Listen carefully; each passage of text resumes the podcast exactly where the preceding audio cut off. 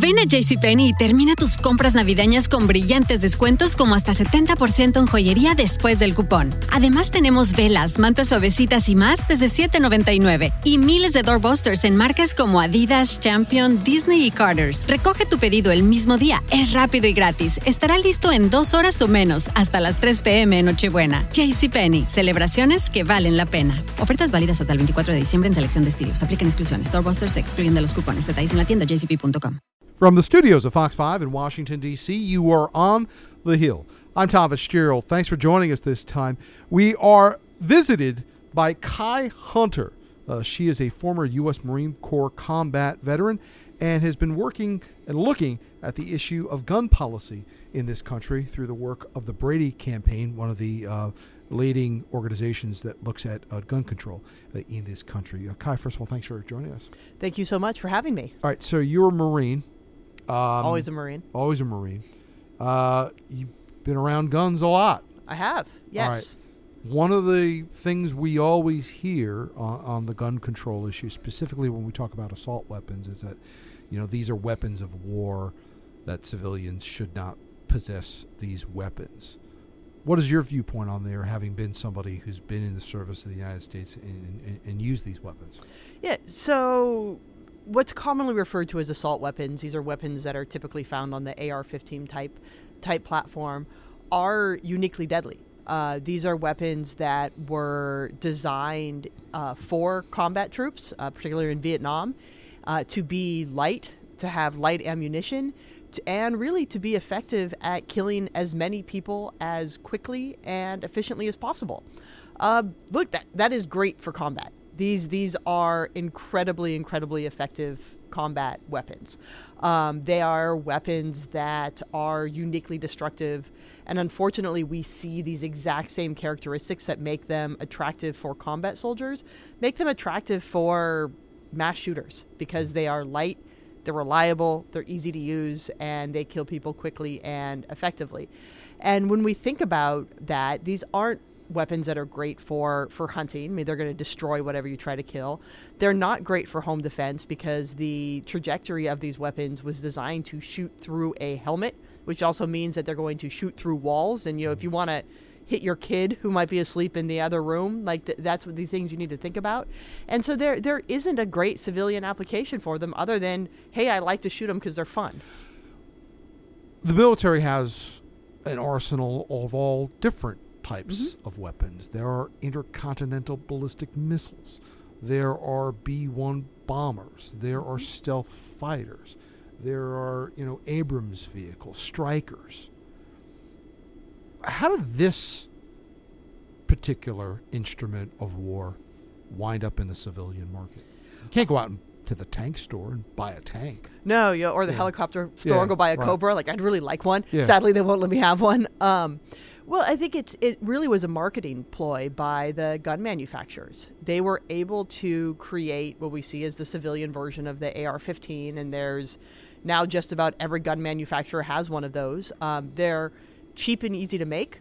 Um, and they're really easy to market them. If you look at how these guns are marketed, they're really marketed as being the the tough guy gun. You know, the idea that you're tactical, you're somehow cool. I mean, you see this, and you essentially almost see people cosplaying military around with these guns. And so they really they're they're a way for gun manufacturers to make money because they're they're cheap to produce and can be marketed to a pretty wide audience. One of the things um, that when you talk to uh, advocates of Second Amendment rights, uh, they will say in response to, to groups like yours, is that the Constitution doesn't say, well, this gun or that gun.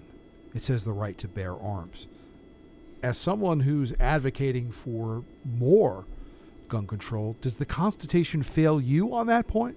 Because the Constitution doesn't spell any of this out, and it leaves itself open to wide interpretation, hence all of these court cases and all of these rulings. Yeah, it, it absolutely does. And I think if you look at the Heller decision in particular, where the, the late Justice Scalia even said that this decision does not mean the right to bear arms are absolute, that there are there is plenty of room for restrictions on certain types of guns or who should own guns. Mm-hmm. I think so. We look at that interpretation, and you know these aren't common use defense weapons. Mm-hmm. You know, these are are weapons of war.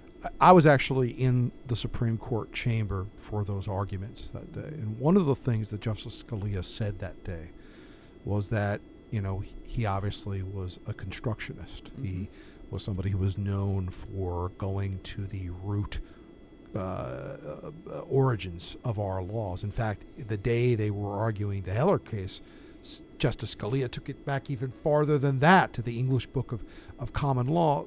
And even though he was somebody who was always looked at as a constructionist, especially when it came to gun rights, he made the point where you can't look at the Second Amendment and say they only meant muskets or they only meant well regulated militias because somebody who wanted to protect their home shouldn't have to reach into their night table, pull out a musket and gunpowder, and then load a ball into a, a the pistol, the likes of which maybe taken Alexander Hamilton's uh, life.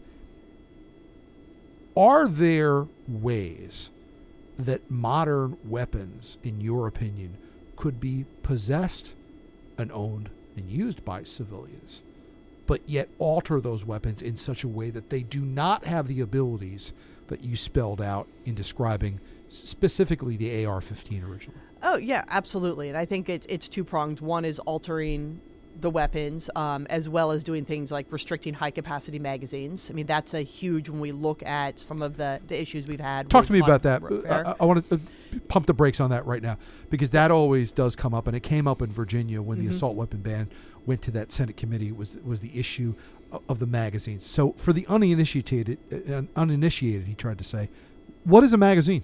We're not talking about something that comes in the mail. No, a magazine is essentially the thing that holds the bullets that go into the Ammunition guns. clip, is that- Ammunition yeah, clip. right. um, yes, often referred to as clips, magazines. It holds the bullets. So how much how much And- would that hold in the military version? and uh, so it depends. I mean, we can have larger, we can have drums that, that Yeah, it can be be fed into, but um, there are 30 round magazines that are very common. But again, if you think about what the purpose of these in the military is, it's to be able to be effect- effective and efficient because your most vulnerable time is when you're stopping to reload. okay, the next part of the vocabulary debate comes over when we hear about this, not only about the high capacity magazines, but automatic, semi automatic. Tackle that for me. What's what's the difference between an automatic weapon and a semi automatic weapon? Are you able to Yeah. pull the trigger and have it fire? So the, the simplest way to describe the difference is that an automatic weapon, you hold the trigger down and it just continues to fire as long as you hold the trigger down. A semi-automatic weapon is going to shoot one bullet per trigger pull, which means that as fast as you can move your finger is how fast you're going to get bullets to come out of that gun. Things like bump stocks allow for a simulation of a automatic weapon by a semi-automatic weapon because it essentially is going to recock the gun each time just based on recoil, so you can treat it the same way as you treat an automatic weapon. when you look at, say, a magazine for a military weapon versus one that uh, is intended for the civilian market, how many rounds would be appropriate in your view? I mean, I, I, and I know you'd rather not see those weapons, but uh, at, at all. But what do people commonly refer to as a high capacity magazine uh, in the civilian market? So in the civilian market, they're referred to as either over 10 rounds or over 12 rounds, depending on the, the state. The Virginia um, law that you referenced would have been 12 rounds for that, and and that's seen as a sort of general sporting number that is that is fine. Um, but we know that limiting the size of magazines saves lives. If we look at the case of the um, shooting of Gabby Giffords, the civilians were able to take her down, take the shooter down, because he stopped to change magazines. It's uh, similar that you have in many of the school shootings. Um, the Waffle House shooting was another example that they were able to take the shooter down because he stopped to change magazines. That's the time when they're vulnerable. And so, 10, you can still go have fun, shoot that gun at your range as much as you want, but it does provide, again, another life saving opportunity when you come to these, you know, these tragic events. We're talking about gun control on the On the Hill podcast from the studios of Fox 5 in Washington, D.C. The murder of Robert Wone, one of the most puzzling and gripping cases in the D.C. area. I'm Paul Wagner. Join me as I take a closer look at the mystery on Swan Street in a Fox 5 podcast available on Google Play, iTunes, and Spotify. This is the On the Hill podcast. Tom Fitzgerald here with you. Ky Hunter is our guest this time. She's a former U.S. Marine Corps combat veteran and uh, member of the Brady campaign, um, which looks and advocates for gun control across the country. Talk to me a little bit about your career. Uh, you're from California, from Yep, Northern I California. Grew up in, in Northern California, but I actually shot guns a lot when I was a kid. Um, Talk to me about that because yeah. I think when a lot of people, and you're from the San Francisco area, Yes, I am. They don't they don't think about us as gun people. not the place normally associated with uh, you know uh, combat veteran uh, mar- Marines. But what was what was your life like growing up in, in Northern California? Was this a part of your own life? Yeah, so good. I have incredibly, incredibly fond memories of going and skeet shooting and sporting clay shooting with my my father. And uh, in fact, I did it so much and was so excited about it. In eighth grade, I was named most likely to be Annie Oakley in the next Wild West show. So, so this you know guns guns were a thing I grew up with. Um, hunting was a big part of our, our family. Like my father hosted these annual duck lunches that would go and he'd cook up everything, you know, ducks and pheasants that he'd gone out to go hunt. But there was never this belief that like guns were somehow some come and take it from my cold dead hand thing. There was a huge sense of responsibility around them. You know, they were all locked up and stored safely. Uh, there was a huge discussion about the fact that these are tools of life and death, and that they are that is what they are designed for. Uh, then I went on and, and joined the Marine Corps as an adult after college. And again, gun culture in the military is taken very seriously. You at officer candidate school, you spend 10 weeks walking around with your M16, learning everything about it, taking it apart, putting it back together again, cleaning it. You know, everything like that before you're ever allowed to fire a live round. And you spend a lot of time learning about the responsibility that comes from having such an intimate relationship with a tool of life and death. And that's really what drove me into the gun violence prevention movement was the fact that I grew up in a, a culture that used guns as tools and sporting activities, yet had a large value on, them on life and death, as well as a career that did. But w- when you hear people who say they are protective of the Second Amendment, one of the things they will say is that, that the Constitution says that the military should not have its hands on all the guns. Uh, is is there validity to that, or or is that, you know, somewhat colored in, in your view because you had this experience as being someone who was in the United States military in service to the country? When you hear maybe someone who's a civilian say, well, you know, the Constitution doesn't say that. It just doesn't say only the military gets guns. It says we have a, a right to bear arms. It it does say we have a right to bear arms, but I think we also need to look at the the evolution of this country in the in the meantimes. I mean, we, as you had mentioned earlier in this conversation, you know, the military also has tanks and bombers and fighters that civilians just aren't going to have their hands on, and so I think there's this bit of a it's become just a parroted talking point without actually really thinking about what that means with regards to the military not having all the guns or the, or the right to bear arms. We need to have a real meaningful conversation about what it would actually mean if we were to try to go up against the military and how, how that would actually look. Like it seems that it, it's it, for me, it's always come across as this very naive mm-hmm. talking point. And also, uh, what I find interesting about it is that there's the same folks who often use that have a little bit of this like, well, we also want to respect the troops. Well, mm-hmm. You want to respect us, but you also want to fight against us. Like, let, let's have some of the, these meaningful conversations. I met Jim Brady and Sarah Brady uh, in Trenton, New Jersey, years ago when they had come to the state, uh, around about the time that the state of New Jersey had passed an assault weapons ban. Um, and I think back on that now, probably more than 25 years ago.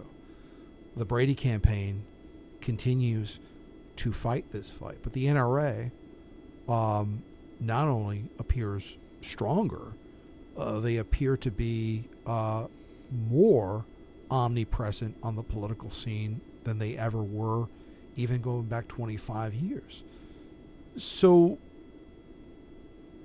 if you believe you're right on the facts and right on the gun control issue, why hasn't your side made more progress on this issue and this fight is still being fought? Well, I think when you look at the NRA, what's uh, important to look at is really how they're funded and what who they're representing, which isn't the American people or even the average gun owner. You know, it really is the interests of the industry. They are funded by the industry, and what they are are doing is making it easier to sell guns, so the gun industry gets profit. So they're able to become become richer. I mean, I think if you look at the NRA, they've been very dominant in the political space, and they speak for a minority view. When I was a kid, they were primarily my, my uncle was a member. They're pri- primarily viewed as a safety Yeah, organization. they, they that's what Like they the started. AAA when I was a when yeah. I was a kid, it was the same way. Um, but that's that's changed. They still have a, a significant safety uh, program. However, when you think of the uh, NRA in 2020, you think about uh, gun rights advocacy, not you know their, their their safety program as much. Has Brady had to change how it does its role in response to that? Because certainly NRA changed. Has Brady changed? Well, I think one of the ways we've we've changed is we actually speak for the voice of the people, which is more. If you look at polling of the American people, over 90% of Americans, including gun owners, support things like universal background checks. Those who don't are this extreme fringe. You know, over three quarters of Americans uh, support extreme risk protective orders. Over two thirds of Americans, again, in, sub, including two thirds of gun owners who voted for Trump, support an assault weapons ban. So we really focus on now not just think, talking about guns and gun violence prevention, but fighting for our democracy and getting big money out of politics because that's what has really been the stumbling block here, not what the American people actually want. When you look at the Commonwealth of Virginia and the Democrats have been able to kind of move a, a whole host of um, gun bills through, even though the assault weapons ban didn't, did, was not successful, are are we seeing an example of how this issue could move nationally if the Democrats were able to get control of both houses of Congress with a Democratic president potentially? I, I think absolutely, and I think what you're showing is this is actually an American issue, not just a Democrat or, or Republican issue. Like it absolutely shouldn't be a partisan issue. If you look again at what the American people want, uh, 2018 was the beginning of the bellwether with the House. If you look at a lot of the new freshmen who came into the House in 2018, there were dozens of them who be- who beat these long-standing NRA-backed candidates, like mm-hmm. Dana Rohrabacher, who voted against the original Brady bill, Yeah. got voted out by a gun violence prevention champion, and so it just shows how much the American people actually believe in this. And and I think that it's it's what we've seen in Virginia is a portent, and it's not just Virginia that we're seeing this. You know, we're seeing it in Arizona and Nevada and even Texas, um, with regards to state level legislatures wanting to keep their citizens safer. So you were a Marine who grew up in Northern California skeet shooting. Yep. I'm a unicorn. Tell me about that journey from the Marine Corps to the to the front lines of the gun debate here Yep. domestically and politically. What was there an incident? Was there a moment? Was there a realization that you went from that to this? Or is that something that you had possessed within you the entire time, a concern about this issue? I, I think the concern had been there for a long time, but there was definitely a catalyzing moment that said I had to do more, and that was the Vegas massacre. Um, and there was really two main things about that that uh, catalyzed this for me. Um, I was working in San Diego at the time, at University of San Diego, working with a group of women peacemakers, and one of the women who was over from Afghanistan, and she had been negotiating with the Taliban. She had been the first woman named into the Afghan government, and she was in San Diego with her daughter when the Vegas shooting happened. And we were sitting outside talking about her life, and she said, "You know what? I want to go back to Afghanistan because I don't want my daughter anywhere near this country if something like this can happen." And so that's a very stark realization that here's a woman who feels safer in Afghanistan than she does in America. And Afghan- there's a there was a active war going on there. And then the next is that if you look at the the carnage from Afghanistan, it was or from Vegas, it was virtually the same as the Marine casualties in uh, Fallujah, or second time in Fallujah. And after that, we virtually ceased combat operations because we had to figure out why so many Americans died because that was unacceptable. And again, mm-hmm. this is a war, and we're saying this loss of American life is unacceptable. We've got to figure out how to change what we are doing to ensure that this never happens again. And the response after Vegas, where these were Americans who were just going to a concert, was, well, there's nothing we can do about it. We can't change. It's too soon to talk about it. It's too soon to try to make any changes. And the complete opposite responses here is like, if we're worried about this level of death in combat, but we don't seem worried about it here at home, there's absolutely something more we need to do. Is there an obstacle that you face on your side that has nothing to do with the NRA, and that is complacency? Uh, when I when I look back and I think about the response to Las Vegas, yes, it was tragic and awful. I think about the Pulse nightclub shooting; it was tragic and awful. Here in the city we're sitting in right now, 13 people dead. The Washington Navy Yard. I covered the Virginia Tech massacre. You're looking at more than 30 dead there. But the one that sticks with me to this day is Sandy Hook. And over the number of years, we've had parents of some of the Sandy Hook victims uh, that we've we've spoken to.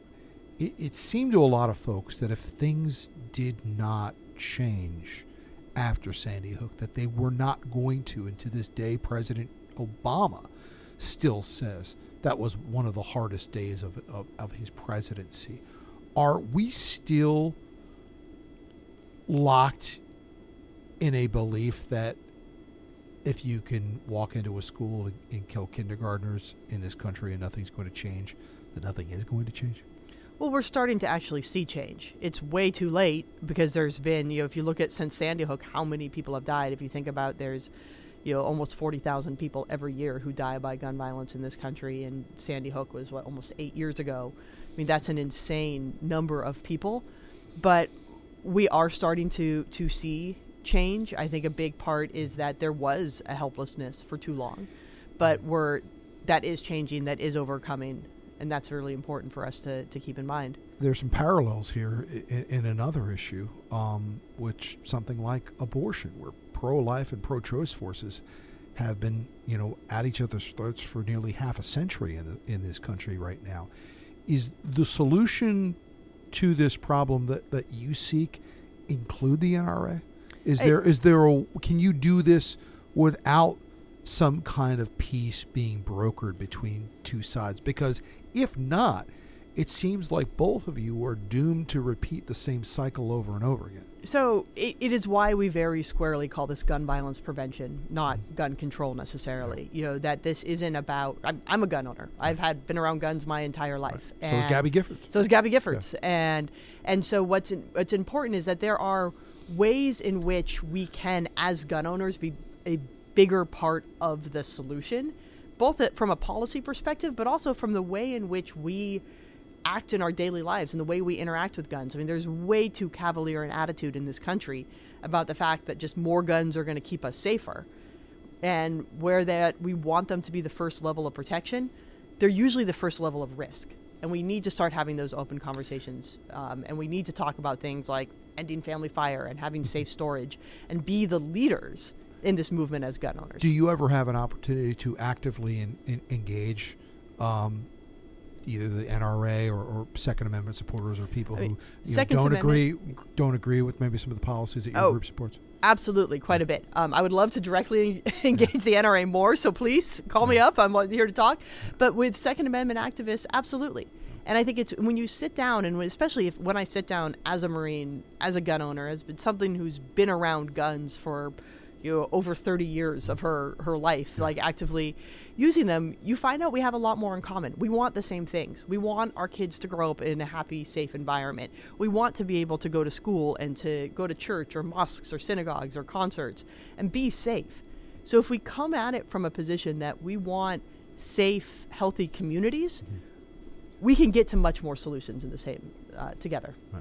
Want to thank you for taking the time to talk to us about a, a very important issue that is not going to be going away anytime soon. So we invite you back uh, as we continue to cover this uh, both uh, on the podcast here and on the television program. Absolutely. Thank you so much. Ky Hunter is a former U.S. Marine Corps combat veteran and uh, currently is with the Brady campaign. Um, and we thank you for joining us on the Hill this time. Thank you. We thank you as well, always, for uh, joining us on this podcast. I'm Tom Fitzgerald from the studios of Fox 5 in Washington, D.C. You've been on the Hill. Ven a JCPenney y termina tus compras navideñas con brillantes descuentos como hasta 70% en joyería después del cupón. Además tenemos velas, mantas suavecitas y más desde $7.99 y miles de doorbusters en marcas como Adidas, Champion, Disney y Carter's. Recoge tu pedido el mismo día, es rápido y gratis. Estará listo en dos horas o menos, hasta las 3 p.m. en Nochebuena. JCPenney, celebraciones que valen la pena. Ofertas válidas hasta el 24 de diciembre en selección de estilos. Aplican exclusiones. Doorbusters excluyen de los cupones. Detalles en la tienda jcp.com.